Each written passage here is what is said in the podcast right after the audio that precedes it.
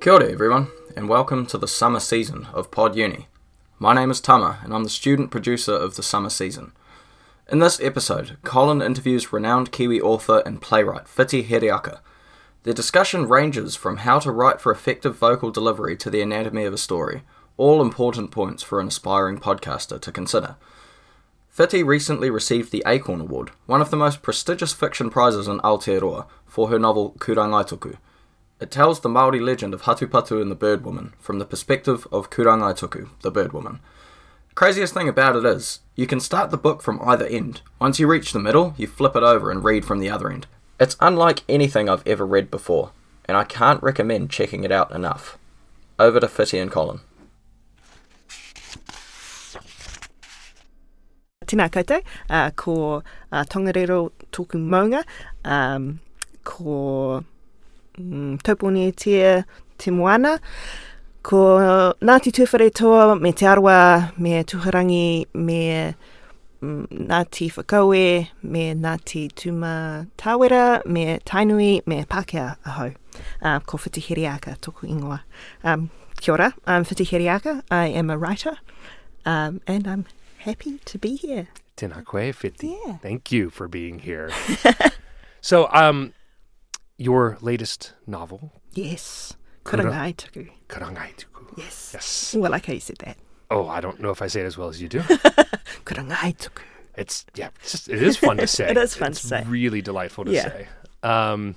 It has a lot to say, that novel, about the work and that stories do, the sort of power that stories can have in the world. Yeah. And so I'd be curious to know if you could tell us a little bit about how you understand the power of stories and what stories can do, the work. Yeah, that's a big question and a good question. So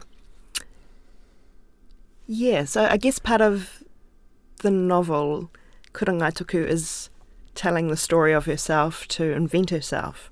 So I think storytelling is an important part of how we tell our own identities to the world.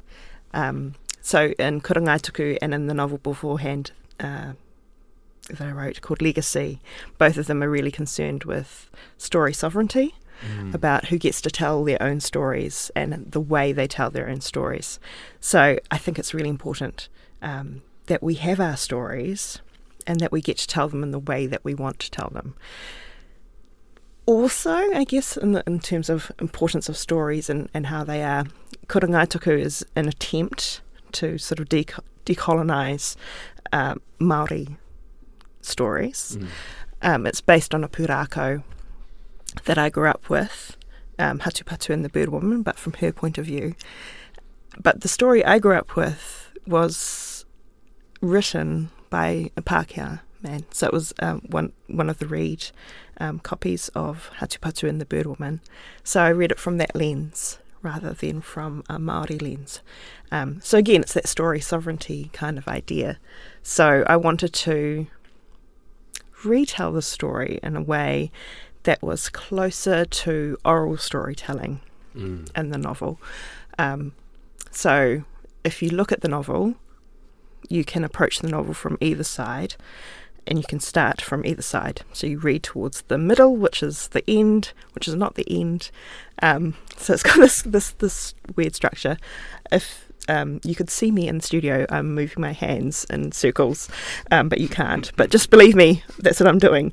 So part of the reason I wanted to do that structure is to emulate oral storytelling. So... say you went to somewhere to hear a story back in the day, back before,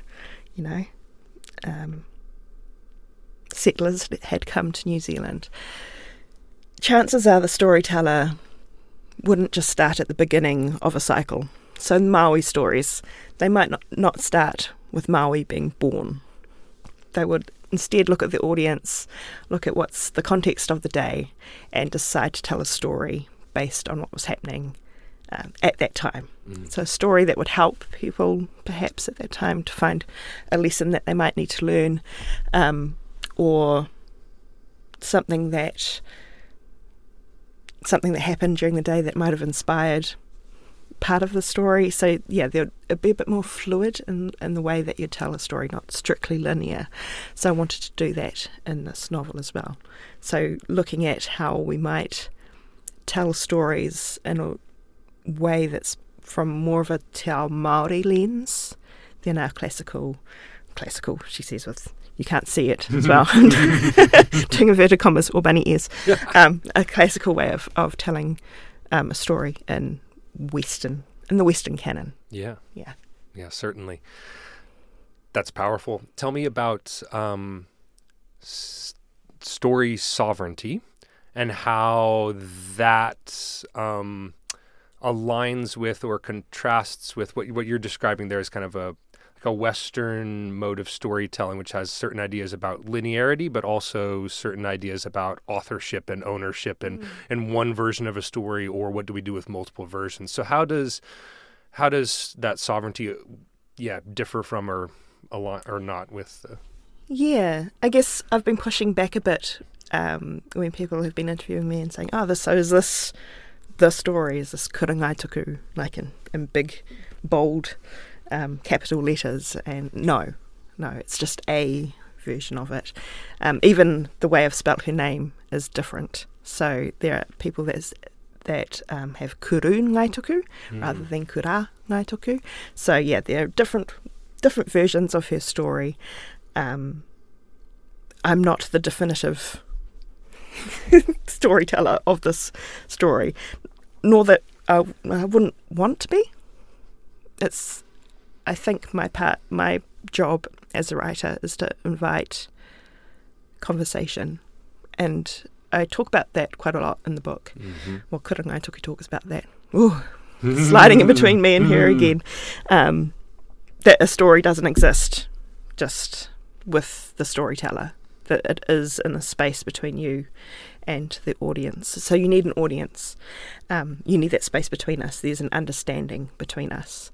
I like that kind of idea that a story, when it's being told, is being reinterpreted by the listener or the reader, and it becomes their story too. Yes. So they bring everything that they know to the reading of the story. So of course it's going to be a different story from what someone else read. That's why I think we have these great discussions about whether good books are good or bad.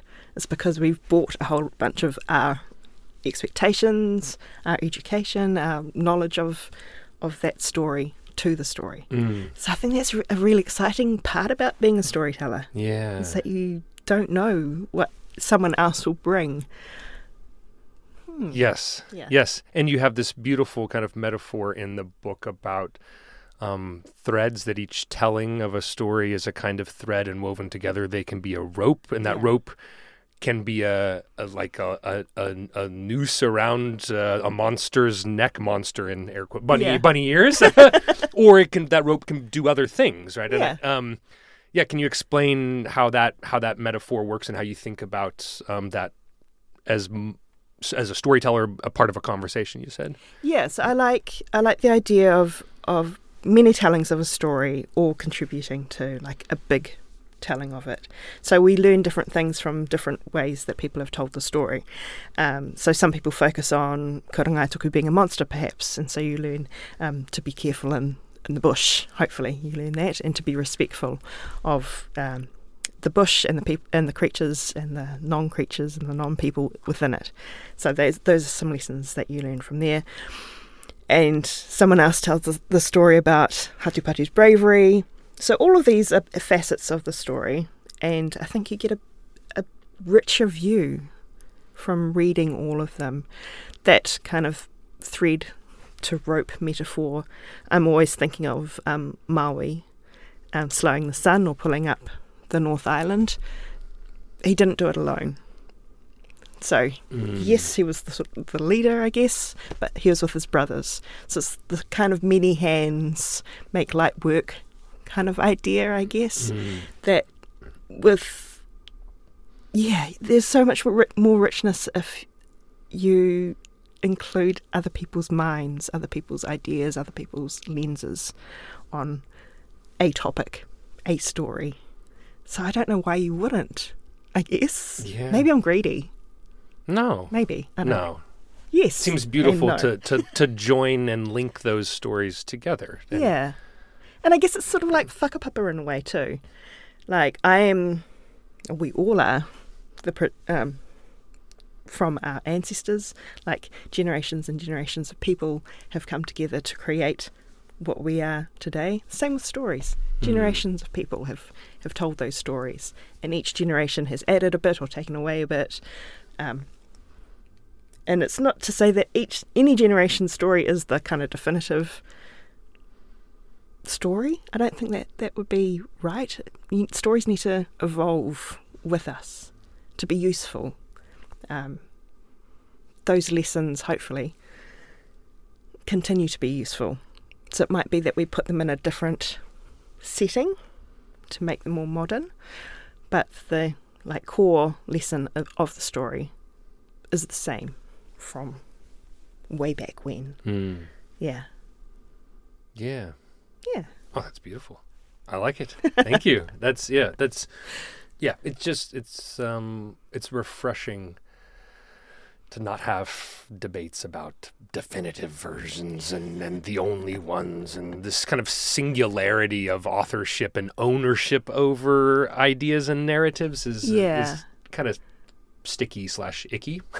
Yeah, and that, I don't know, I think that feels like you're excluding people rather than bringing them into the fold, into the story. Yeah. I just want to hear what other people think. Yeah. I'm interested in other people's stories. Yeah. Yeah. Tell me, how did you choose to make this story a novel with its very fun structure of non-linearity instead of a play, which you've written plenty of before, or it is kind of epic poetry in a way too. Or an oral narrative, a performance piece of some sorts? Yeah, I don't know. It could have been a play. I think it would have been a very long play. Very boring play. Oh, it could be fun though to start from one side and different sides For future scholars, they can look up what I was referencing then. Oh, you can just say it if you want. I could. Yes.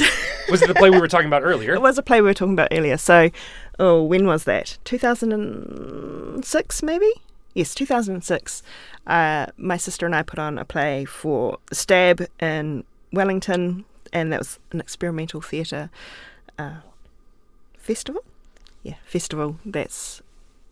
was yearly. I can't remember if it's still going because COVID and all that stuff, but we had a big theatre space, a space for a theatre, and we had two plays that were running simultaneously, and some of the actors went through the doors to the other plays at the same time, and then halfway through the audience swapped, so they went on the other side of the wall to see the other play. So you could hear the play on the other side of the wall. You couldn't see what was happening. You could hear bits of it, and hopefully by the end of it, you had a fuller understanding of what was happening in that space at that time.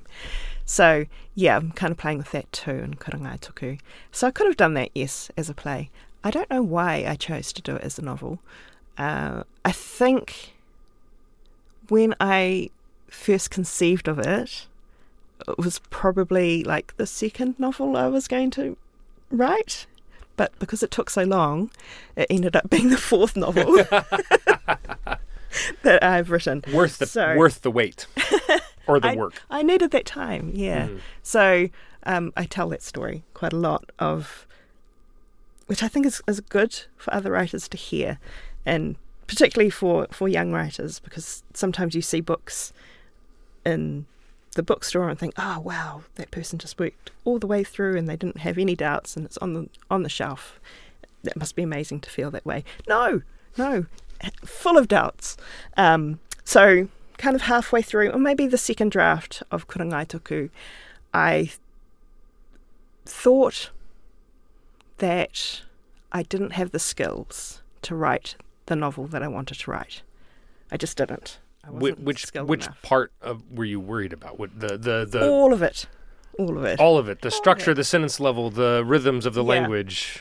Wow. So when I first conceived of it, I'm laughing now because past me was so ambitious and I love her for that. But anyway, so I wanted to write a novel that started at the beginning of time, which it does now. It starts in Te Kore. But yeah, the original plan was to stretch to the end of time. I love this plan. Yeah. Please write that. It's bloody hard to write that. I was like, especially when your publisher is that? Saying, please do it in 250 pages or less. Yeah, please, just sometime this century, finish your novel. So yeah, that was my original plan. It was too big. And I hadn't quite got her voice. I hadn't quite got Kurangaituku's voice. I guess my dirty secret is that when I was a playwright and partly in novels too, I really don't like writing monologues. And I don't like writing in first person. I find it really hard to. Which this novel is a lot of. Yeah, this novel is like first person. Yeah. It is pretty much a whole 300 and something page monologue. So obviously I've gotten over that a little bit. Mm-hmm. But yeah, when I was thinking I don't have the skills to do this, that's one of the things I was pushing against. It's like, I don't like writing in this point of view. I don't know how to get there. Ideas. So I wasn't going to give up on the novel. I still wanted to write that story. I just needed to hone my skills a bit. So I went and wrote Legacy, sort of in between. So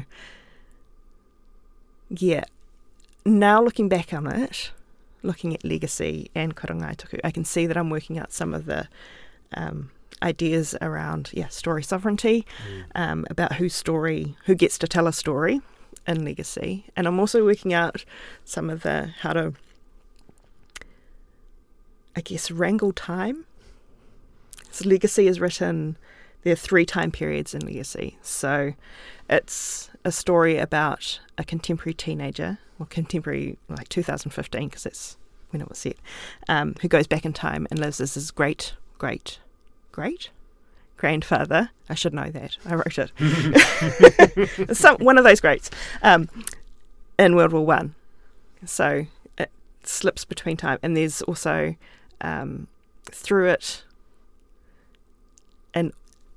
an oral historian talking to his grandfather. So that's in the 70s.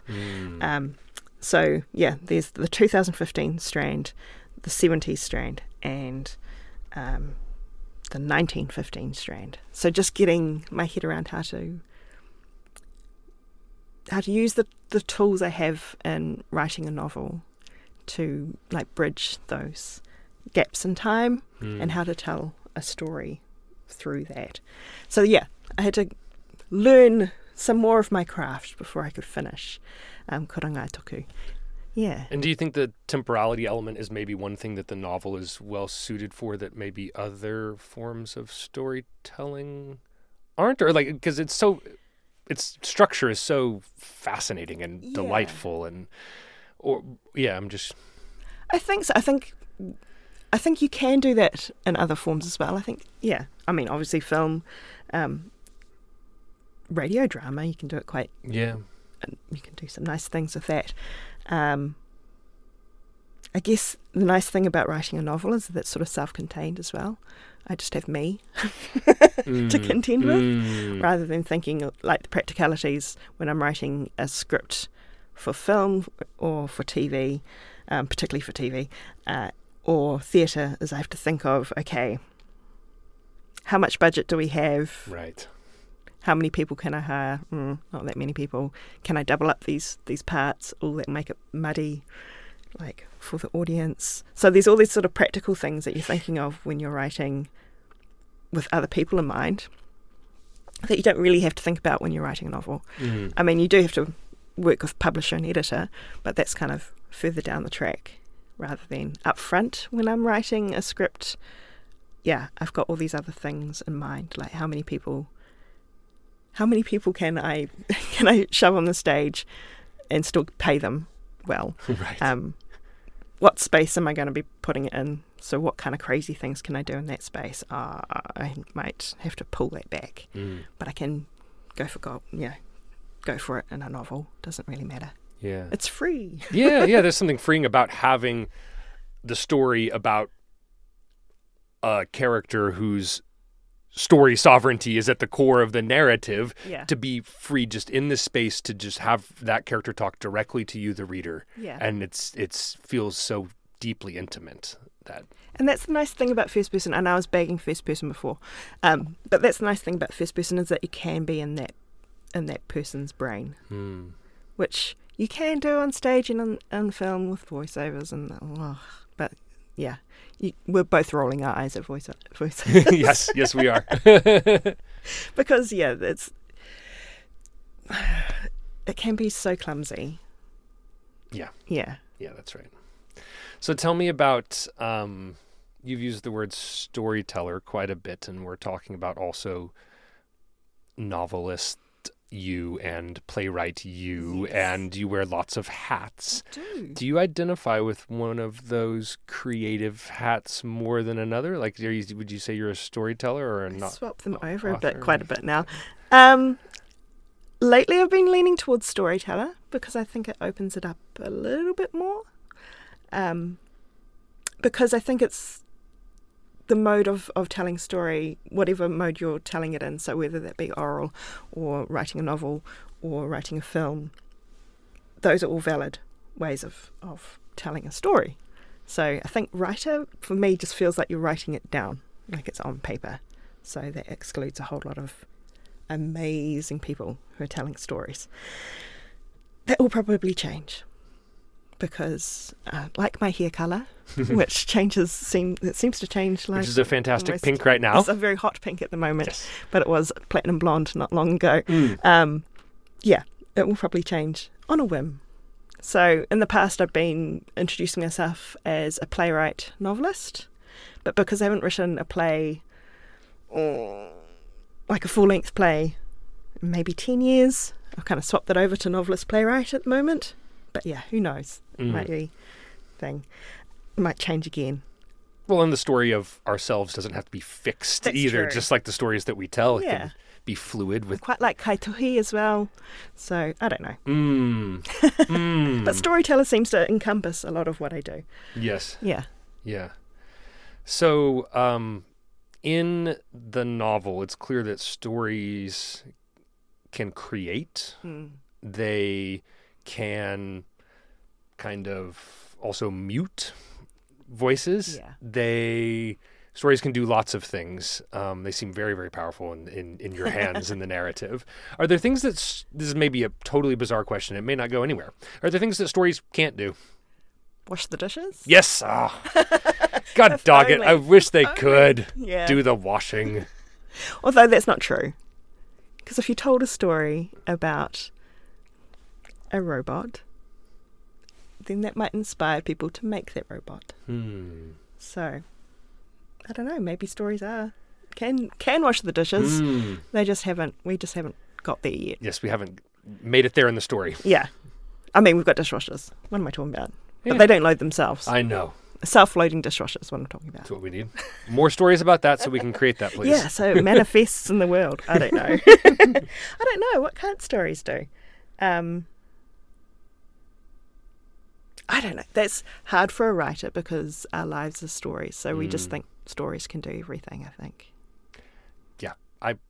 That's sort of why I asked, because I teach podcasting through the lens of rhetoric, and rhetoric is very much a discipline that's very focused on its speaker's relationship to their audience. That the way you tell a story, the way that you give a speech is always dictated by the context around you, just like you said earlier, and who you're talking to and when you're talking to them. Yes. And what medium you're using and how long do you have, and you draw on all of those resources to make your speech or to write your piece that you're writing. But rhetoric, people have a way of sort of seeing everything as rhetoric. It is sort of like I can imagine storytellers see everything as a story, and I'm always interested in like, where are the limits of this? Are there limits? Yeah, are there? Should there be limits? I don't know. Yeah, maybe if there aren't limits, maybe we're limiting ourselves by thinking that there's limits. I mean, I think we are stories. We tell ourselves our own story all the time. Like, yeah, I'm getting up to do this, I've done this. People write in their diaries, that's the story of themselves. The way you dress is a story, like how you present yourself to the world. So yeah, everything is a story if you try hard enough. Well, and yes, and I love also the way that you invite the reader into Kurangaituku's story, right? That we're part of the creation of that story. That we're and same with each other's stories as we go through our lives. We're also contributing to other people's stories as well as crafting our own. Yeah, it's that thread thing again. We're all threads in other people's stories. Yeah. We're just the lead thread in our story. That's it. Yeah. For now. Yeah, for now. Until someone else takes over the thread. Super duper. Can I ask you some questions about writing and speaking? Okay, let's do it. If you haven't heard, listeners, Fiti read. She is a spectacular reader. The rhythms of your language and the way that you... crunch those consonants and open those vowels and linger in the pauses is just, it's mesmerizing. So tell me, but it's also really hard to like write words to be spoken. And it's clear to me, I don't know if this was your goal, but it was clear to me that this is a story, this novel is one that wants to be heard as well as read. Yeah. How do you do that? How do you write for speech? How do you do that? It's hard. It is hard. So, I very much set out to write something that sounded like you were being read to. So I set out to write something orally. Not orally, orally. Sorry. Yes, that's an important difference. New Zealand consonants, not consonants, vowels, though, we kind of get them mushed up together. Anyway, yeah, orally. So thinking about rhythm in particular. So a lot of my writing or rewriting of this, I read the whole thing aloud.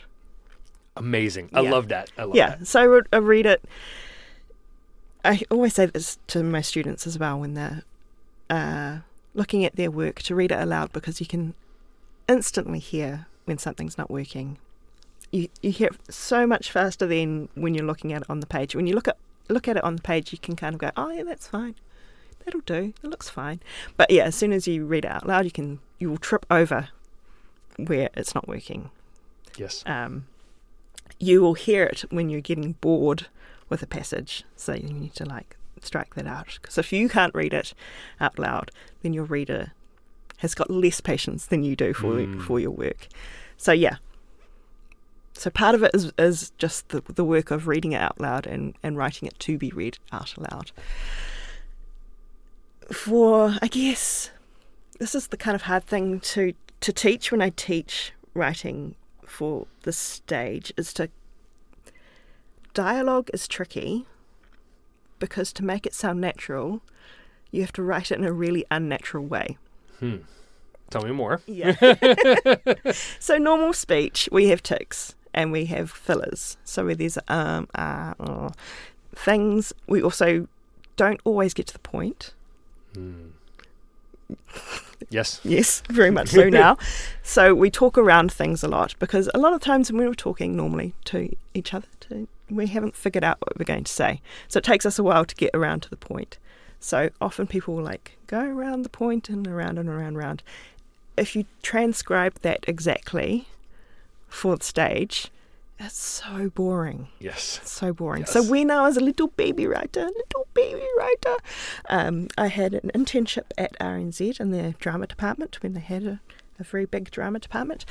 And my idea was to go out with some microphones and just capture people's conversations in cafes and things, and then transcribe it and make this sort of soundscape of just natural speech. Like found poetry. But oh, I love this. But found dialogue. Yeah, found dialogue. But it didn't work because people don't talk in the way that's interesting and engaging, in the way that you expect in a play or a drama. So people don't talk in the way that makes it interesting. Unless you're in the conversation, mostly. Some people are amazing conversationalists, but for the most part, people are just trying to find their way to the words. So yeah, when you're writing dialogue, you want it to sound natural. Yes. So that's the goal. But to sound natural, you do a whole bunch of unnatural things to make it sound natural. So In writing dialogue, usually the dialogue has a point, so people have an agenda, which when we're talking normally, you might not have an agenda. I mean, some people do, of course, but you might not in just normal speech. So when you're saying, have you got, pass me the butter, or have you got the toast? In normal life, no agenda. It's no agenda. You're just looking for the butter. But in a play, on stage, that might have like, the butter. Have you got the butter? So yeah, there's a whole bunch of stuff underneath it that you don't have in normal life. So taking out all the ums and ahs, making sure that people have an agenda, and that they're playing off it against each other. So sometimes in conversations, the other person is not talking at all, and that's fine in a normal conversation. But on stage, that needs to be a deliberate act. So silence speaks a whole lot of stuff. So yeah, all of these things that if you look at it on a page, it's like, oh, that doesn't look like normal speech. But yeah, when you hear it, it does. Mm-hmm. But it's not. It's very different. Yeah. Very tricky. It is very tricky. Mm. But I think you can develop an ear for it. So what I used to do, and sometimes still do, I'll admit it, is go on public transport and put on headphones, but not play anything, and just listen to people around. So I put on headphones so I don't seem like a creep when I'm like, because I can put on headphones and look like I'm listening to something intently. When you're actually listening to them people, intently. Yeah. So I can kind of lean to people, but I'm, she's just listening to a podcast. So she's not listening to me talking about, my affair with so-and-so or whatever it is. So I listen to people on public transport, and then I'm listening to their rhythm more than I am what they're talking about. Because everyone has like a fingerprint almost of the way they speak. So I try and put that into my characters as well. Whoa. So some people speak quite quickly. Yes. Some people can speak very slowly, and they use long, big words and long pauses. Or like you were saying before, they eat up the vowels for too long when they're speaking. Oh, I thought your vowels were magnificent. That is praise. It's praise. So yeah, and try and replicate that when I'm writing. So for me, my goal when I'm writing dialogue for the stage or in a novel is that if you covered over the characters' names or the speech tags in the novel, you'd be able to tell who's speaking. You should know. Yeah. Wow. So it's a rhythmic thing. Like, I don't get it right all the time, of course. Yeah.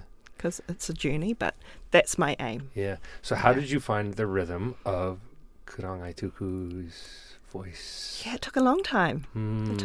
So I think that was part of the struggle of writing, was finding her voice, because it's not quite human, because she's not quite human, and it's not quite Māori, because she's not Māori. Like her story is part of Te ao Māori, but she herself isn't quite. Right. So yeah, trying to find it was hard in that way, and also trying to imagine what it's like to be her was really difficult. So in the first, like in Te Kore, she's not anything. She is a spirit. She doesn't have a body. Yes. She doesn't exist. So in the story, she comes into being from the imaginations of other creatures. So first the birds, and then humans. So even like trying to think how does one tell a story if you don't exist? Well, you do exist, but you don't exist corporeally. Right. So even thinking about like she wouldn't have vocal cords. Yes. So how would she make sound? And she doesn't. And is that a spoiler? No, it doesn't. She doesn't have a voice. She doesn't know. Yeah. I almost said it. But yes. I'm allowed to spoil it. She doesn't have a voice in the novel, like a physical voice in the novel. Obviously, she has a voice in the novel itself, because metaphorically, they're her words. But yeah, she doesn't have a physical voice.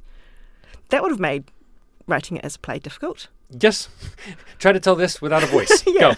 Go. It's a really complex inner life you have. Yeah. But you can't speak it at all. That's right. And I hate voiceovers, so we're not going to do that. And also it starts in Te Kore. Go. Yeah. Go. To the end of time. You are also this giant, like, bird, half woman creature who's always sore because her body's in flux. So, yeah, that would have been difficult. Not impossible, but difficult. I see now how the novel gives you space to explore these things in other ways, that to build that whare that you talk about, that storytelling whare. Because her not having a voice is really important to the story. Yes. Because a big part of the story is her finding her voice through writing the novel, or having the novel being written, or her story being told. So, yeah, maybe it is only possible in a novel. I don't know.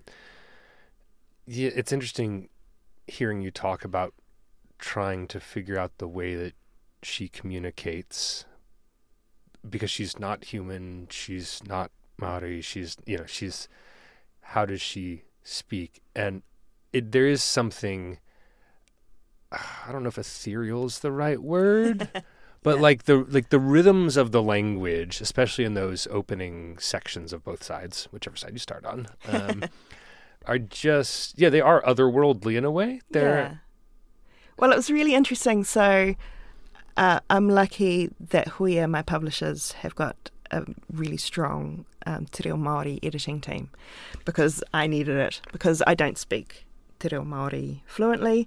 I'm a very enthusiastic learner and user, perhaps, so I was sprinkling Te Reo Māori words and concepts throughout this novel with abandon, and oftentimes I'd come back and go,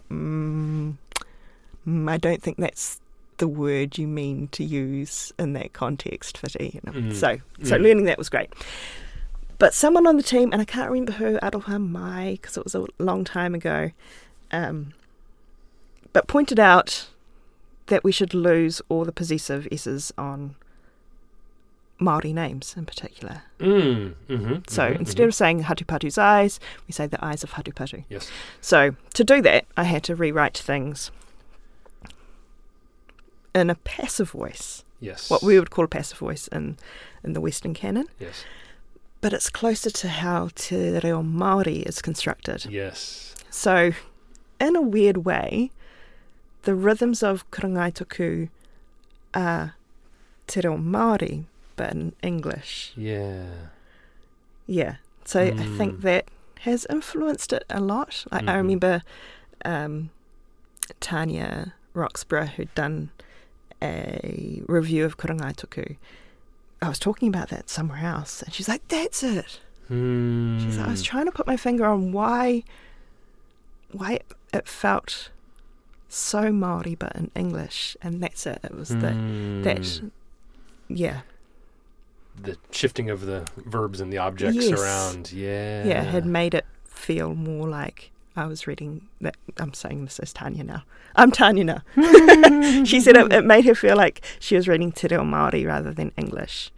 But she didn't realise that, like, on a conscious level, it was subconscious. She was like, I don't understand why this feels right. So once I pointed it out, she was like, that's it. That's it. Yeah. So part of that was, that kind of offer from...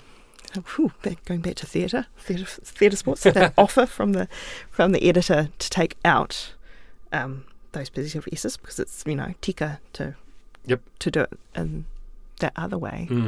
But it actually supported what I was trying to say in the story as well. Yes. So it was like a really important point. I'm going, yes, that's what we need to do. It was a lot of work. I can only imagine. To go back and go, look at all those lovely sentences that I have to rewrite and then read out again to make sure that the rhythm is good. But once I had that rhythm, yeah, it was easier to do it. So, yeah, you did ask me before. I will answer your questions eventually. I get there in the end. No. There's no rush. There's no beginning, middle, or end like the novel. We're all over in the space. So, yeah, it was hard to get into a rhythm, but once I knew it, then I could do it. So there's an exercise that I do with students that I do myself, and I get... Oh, if you come to my classes, you'll experience this. Go to her classes, do it. But I guess it's a theatre sort of game where you create your character, and you know the biography of your character, so you know like how tall they are and how old they are, those kind of things, and who their people are and whatnot. And then I take everyone for a walk. So we go for a walk to a place, usually to a landmark. So maybe a 5-minute walk. And you can do this by yourself. You don't need a group, but sometimes it's fun to be with a group.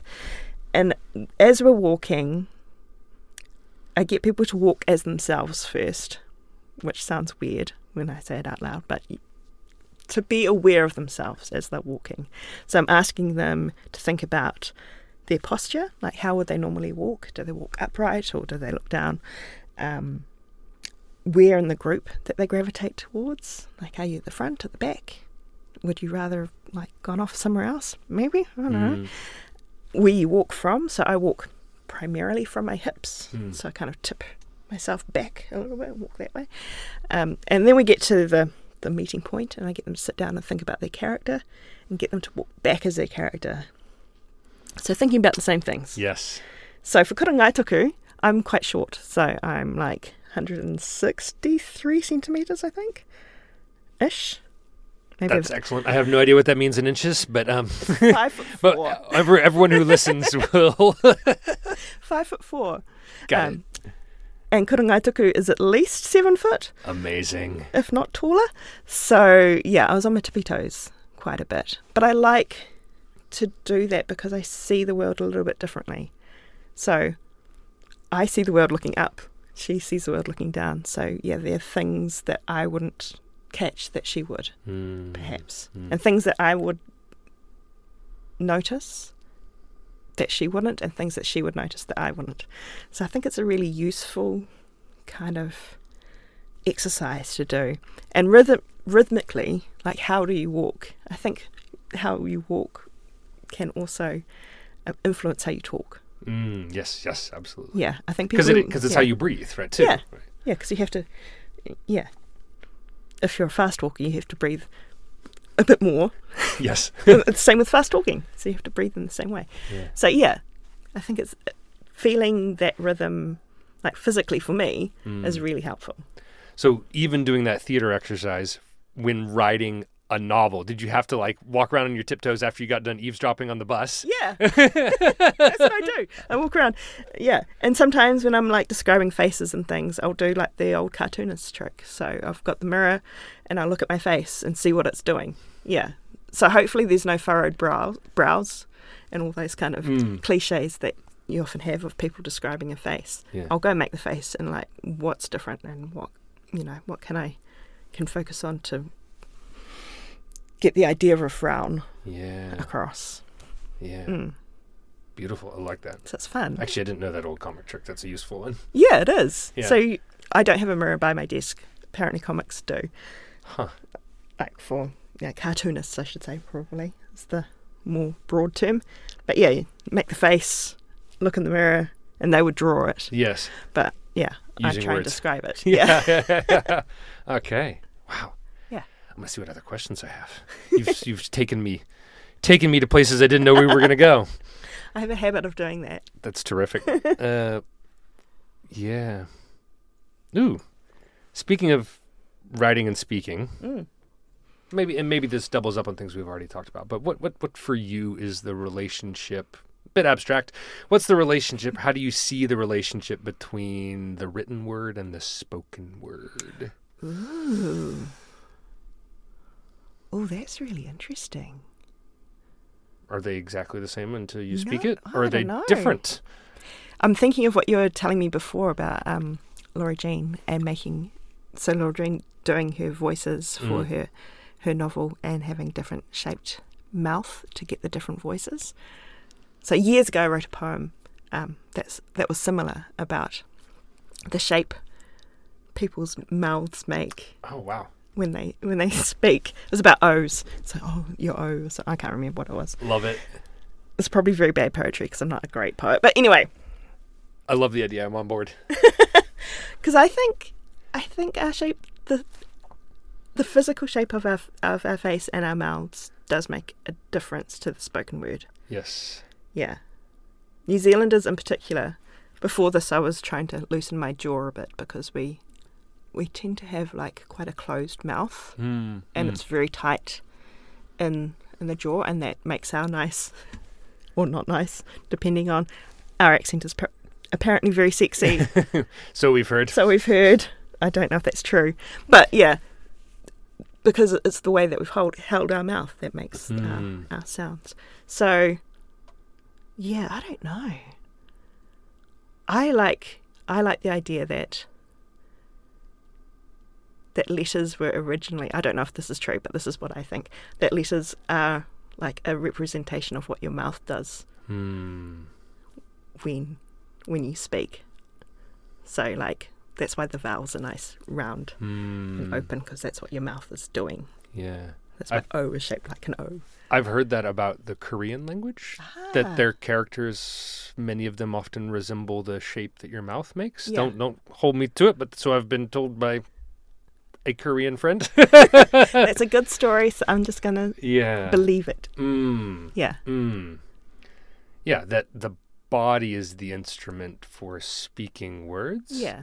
And text is representation of that. Yeah, because text came way later. Yes. We were telling stories for millennia. Ages. Not even millennia, probably more than millennia before any kind of writing came along. Certainly, yeah. So I don't know. Did that answer your question? I can't even remember what the question was. Yeah. Interesting. It was about the sort of what's different between the written and the spoken word, but... Yeah, and I think that definitely answers it. It just made me think of the inverse question, which is like, where do they overlap? But I don't know that that's so. I don't know if that's an interesting question. I don't know. Well, they have to, don't they? I guess. Yeah. I just think that's the interesting thing. It's just so hard to write for speech. Whether podcasters are doing it or playwrights, or in this case, an epic poem of a novel that wants to be spoken and heard aloud. Like it's so challenging to do. It really is, because it's, I guess, again, it's thinking about not just what you're writing, but what your reader or your listener is receiving. Mm. So,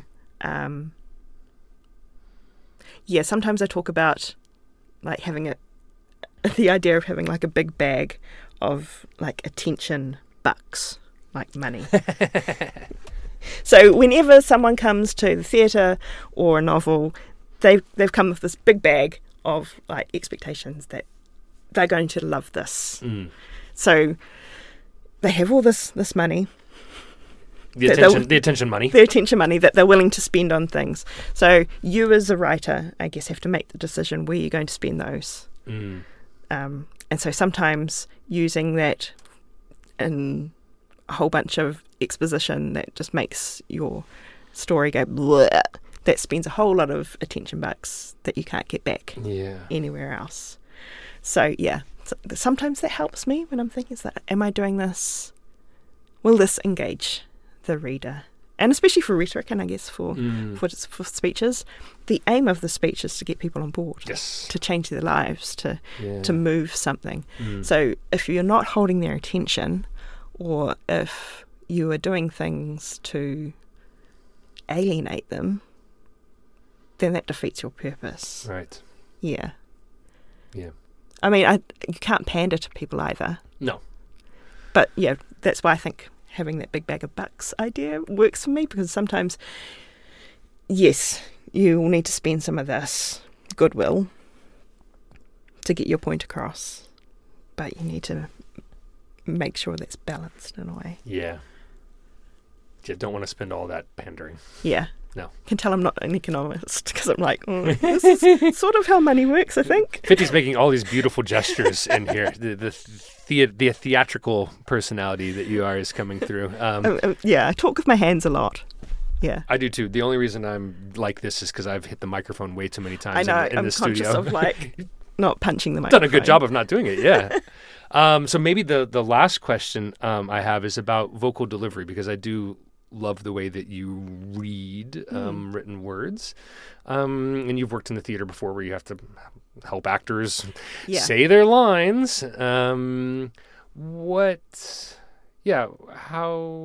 If you were giving tips to people trying to read some prose or poetry aloud or try to speak it, what would you tell them to think about, to do, to have in mind as they're trying to work on their vocal delivery? Yes. Give yourself lots of time is the first thing. So make sure that you've got time to look at the thing you're reading and break it down. So give yourself a lot of time so you can read it several times, so you can feel where the parts that you need to emphasise are, and then write that down. So my copy of Kurangaituku that I read from has got all sorts of notes in it. When I first started reading my work for people, because it's like my work, and I'd get all like, I was fine on stage reading someone else's words, but when it comes to my words, I'd get freaked out. I used to write breathe. Yes, mark your breaths. Yeah, where I needed to on the page, and also slow down. So at the top of every page, it would pretty much be breathe or slow down. I'm better at that now, so I don't need to remind myself of that. But I do. I'll mark up what I'm going to read. So I'll put in where I'm going to pause. I'll underline the words that I'm going to emphasise. If there are words that I'm a little bit about the pronunciation, I will spell them phonetically in big words, and put usually I put where the emphasis is in that, what syllable I need to emphasise in capitals, so I know what to hit. But yeah, practising a lot. So I don't memorise it because I don't have to. Yes. So why use that brain capacity if I don't have to? But I've read it enough that I know what's happening next. So if I kind of look up, which I do, it's good to engage with the audience. I look up at the audience from time to time. I won't get totally lost. I also use post-it notes in my novel so I can find where I am, because I recut my work for reading. Yes. To make it, you've got a bit more patience, I guess, when you're reading a novel than you do on a stage. So I recut my readings so they're nice and compact. So I need those post-its so I can find where I am. So yeah, make it as easy as possible for yourself when you're reading. Beforehand, warming up is really important. So I was saying before that New Zealanders have got very tight jaws. We do. So sometimes, as well as doing the normal vocal warm-ups, I'll either jam the heel of my hand into the part where your jaw, into that hinge, which hurts. Yeah, we're both doing it right now. It's not pleasant. But it does help loosen that, so you can open your mouth a bit more. And warming up your lips, and it all sounds very silly. Hopefully you've got somewhere like you can hide to do it, and you can do it and get warmed up. Also doing exercises to expand your chest. Yes. Yeah, because we tend to kind of close in on ourselves, particularly if we've been working on the computer. So things like arm circles, big arm circles. I saw an exercise recently, which I haven't tried, which I'm going to try, which is getting like two lacrosse balls. Yes. And it's like in a sock or something. Yeah, like tying them together. Tying them together, and then put them in like between your shoulder blades. Whoa. So you lie on it, and then you bring your arms. So you hold your arms out like at 90 degrees from your body, and then you bring your shoulder blades down on the lacrosse balls just to loosen all of that. Yes. So your chest is open, so you can take a breath and like push through that. So I haven't tried that yet. It sounds incredible. And very sore. Yes, painful a bit. Very painful. I'm also really impressed that you know lacrosse balls. I use them a lot as a physio on my muscles. But yeah, they're like, for those of you who haven't heard of lacrosse, it's like a cricket ball, maybe? Yeah, a little bit smaller than a cricket ball. Yeah. Kind of a tennis ball size, but like a cricket ball. Harder than a... Yeah, harder than a tennis ball, certainly. So like cricket ball density. Yes. But tennis ball size. There you go. Yes, that's good. Yeah. I don't know enough about cricket to tell you about the size of the cricket balls. They're a little bit bigger then. Yeah. Oh, super. Wow, how did we get to talking about balls? I don't know. Slippery slope, that one. But it was about breathing. All the things you do to your body to shape it, to prepare to speak well. Yeah. If you're speaking in public too, I like to dress up. Yes. I like a theme. And part of that is for the theatrical experience, but also it kind of puts a buffer between me and the world. Like I'm taking on this persona of a person who's reading this book, or the persona of the character themselves. So sometimes I do that, and that helps me. I don't know if that's helpful for everyone. Yeah, it can change your posture, right? Yeah. The way when you play a character a little bit. Yeah. And just make sure you're comfortable. That's the main thing. So I like to read standing up usually, because I feel more powerful when I'm standing up, I guess. Yes. And so I can plant my feet and things. So, yeah, find a way that you're comfortable, because the more you're comfortable, it'll come through in the reading. Yeah. Well, that's good. So, yeah, maybe we can end by, at the beginning where we started, by going back to storytelling and sort of... there's this one beautiful quote that would love to hear you tell us more about. So you say, the tui and the kaka sing different songs, but they both sing the truth. Yeah. And I love that. Tell us more. Oh, thank you. Well, they do. Yeah. We've all got different songs to sing, but they're all our truths as well. So in that particular context, it was about how Hatupatu told his story that didn't include Kurangaituku. And Kurangaituku's story, it's kind of hinting that Kurangaituku is not a reliable narrator, and that she's going to be telling an anti-Hatupatu story, almost. But both stories are true, and together they're kind of more true. The truer, maybe. Get the truest version of the story by hearing lots of different things. But yeah, each person who tells a story, even if they're the opposite stories, they're still telling the truth. Yeah. This kind of idea of objective truth is odd. Yes. Yeah. And I'm saying this as a person who studied law. It's very messy. And yeah. But the kind of concept that there can be a truth is nonsensical. Yeah. Of course there can't be. Everything. No way. Everything is subjective. Right. Yeah. Right. And it sounds like your novel is suggesting that it's a richer way of understanding the world to combine those to thread and weave those truths together, those stories. Yeah. So looking at things from other people's perspectives is always going to make your experience richer. Even if you hate that person and you think they're wrong, you'll still get a different understanding about what had happened in that situation if you take into account their story. Yeah. And then just bitch about it to your friends. Yes. Yeah. You can still do that too. They're absolutely wrong about that. Beautiful. Well, thank you so much for spending time today. I appreciated it. It's okay. Thank you very much for having me here. It's been amazing. I learned heaps.